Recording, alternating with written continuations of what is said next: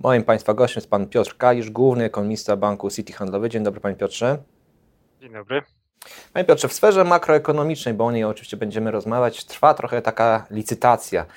Kto da więcej? Pierwsze najważniejsze pytanie, chciałbym Pana właśnie dołączyć do tej licytacji. Pierwsze najważniejsze pytanie, co nas czeka, jeżeli chodzi o polską gospodarkę? To będzie takie łagodne lądowanie, recesja, spowolnienie, a może stagflacja?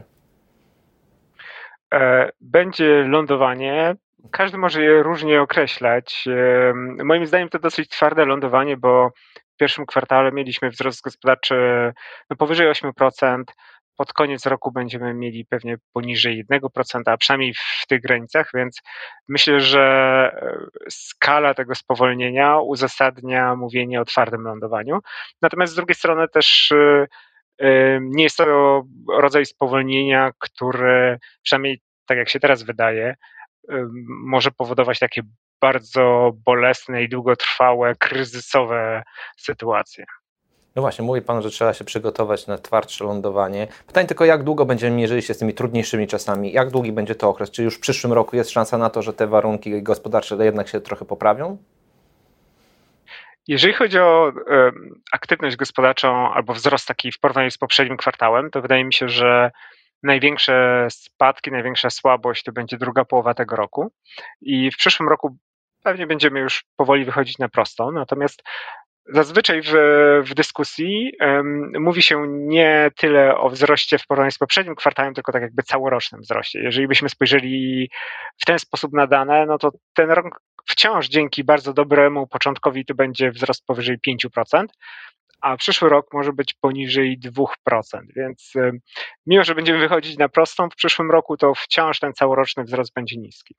Mhm. Kolejny element licytacji, o której wspomniałem na początku, to inflacja. Wszyscy zadają sobie pytanie, gdzie jest jej szczyt, jak pan by to widział i na jakim poziomie tego szczytu by się pan spodziewał?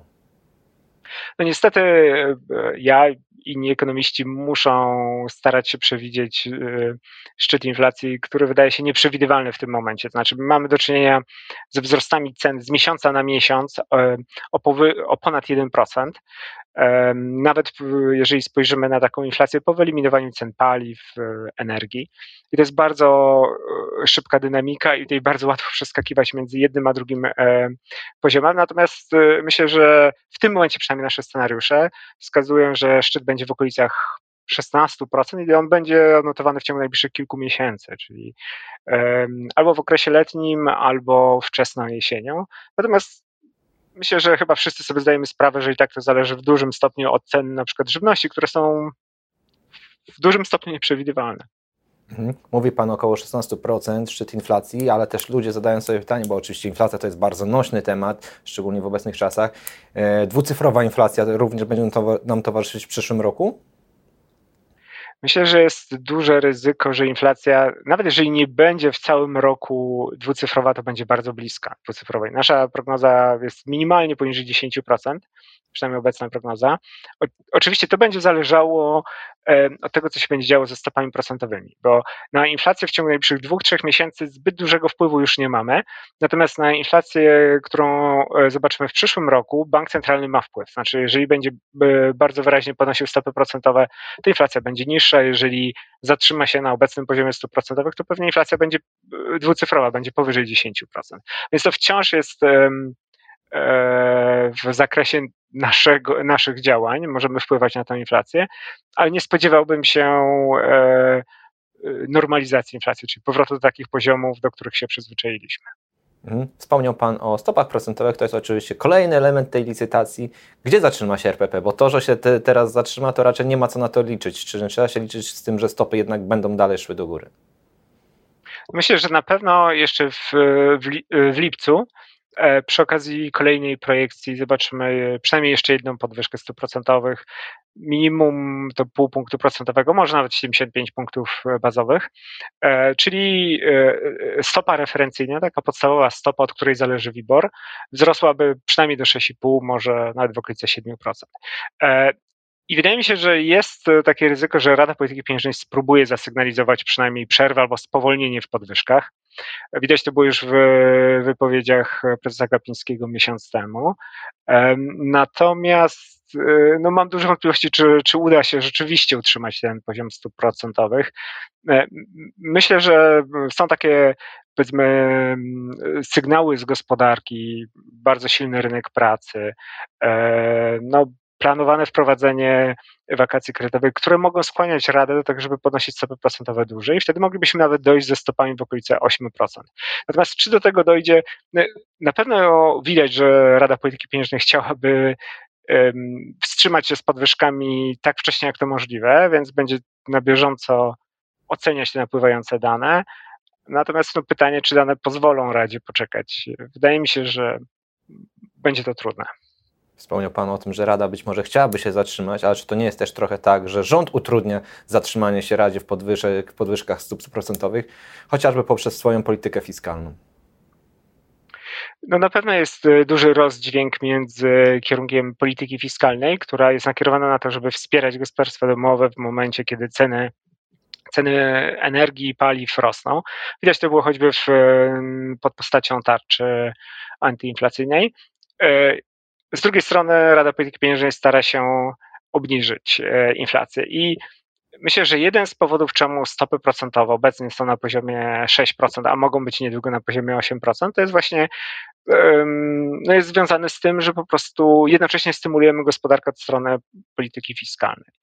E, natomiast oczywiście bank centralny nie ma wpływu na to, co robi rząd, więc je, a obowiązek banku centralnego to utrzymywanie inflacji w ryzach, więc mm, im więcej jest y, obniżek podatków albo e, wzrostu wydatków, tym, tym wyższe będą stopy procentowe.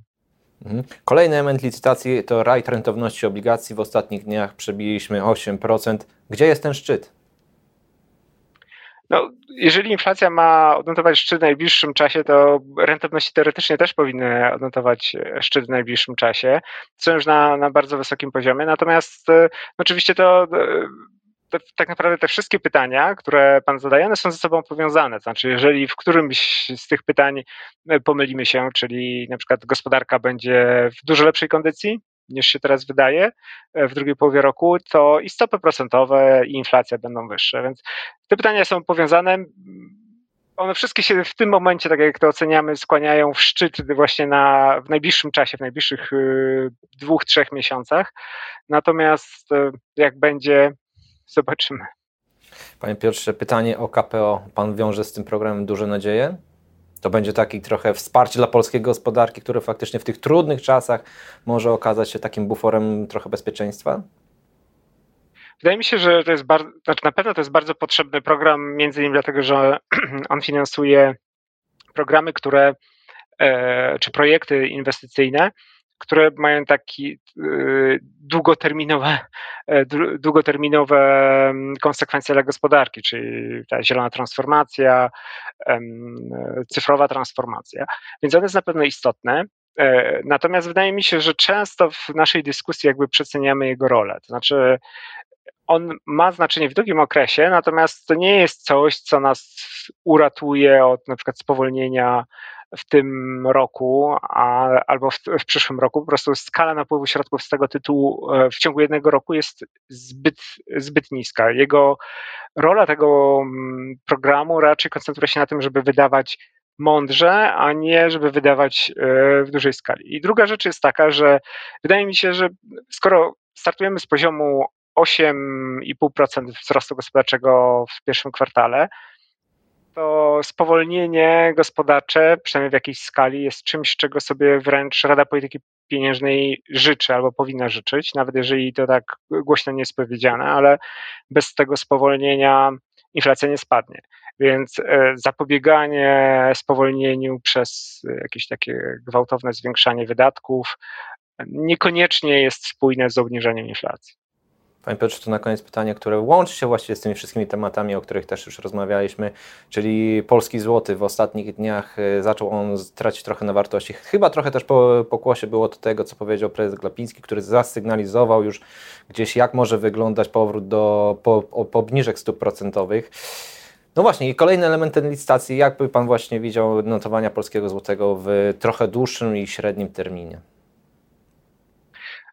No, większość ekonomistów e, w Polsce, gdy jest zapytana o złotego, to uważa, że złoty może tylko zyskiwać.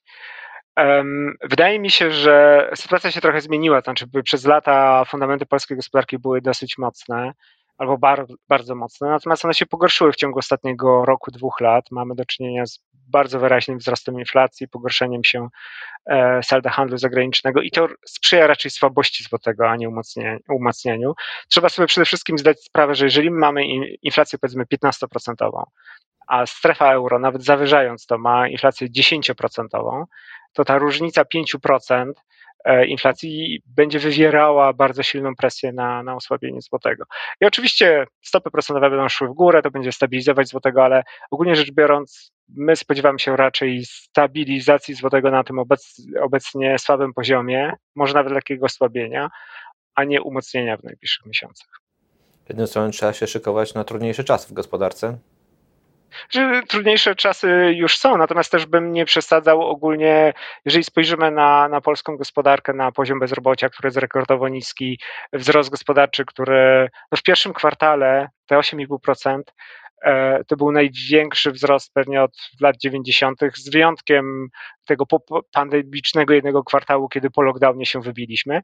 E, więc jeżeli to wszystko wziąć pod uwagę, to po prostu stan gospodarki na przełomie 2021 i 2022 roku był po prostu zbyt silny, gospodarka się przegrzewała, więc w naturalny sposób e, musimy wyhamować. Alternatywa, czyli takie kolejne kwartały wzrostu na poziomie 8,5% dobrze by się nie skończyły. Skończyłyby się dużo wyższą inflacją i prawdopodobnie wtedy już sytuacją kryzysową, takim naprawdę twardym lądowaniem. I tutaj stawiamy kropkę. Piotr Kalisz, główny ekonomista banku City Handlowy, był moim Państwa gościem. Bardzo dziękuję za poświęcony czas. Dziękuję bardzo.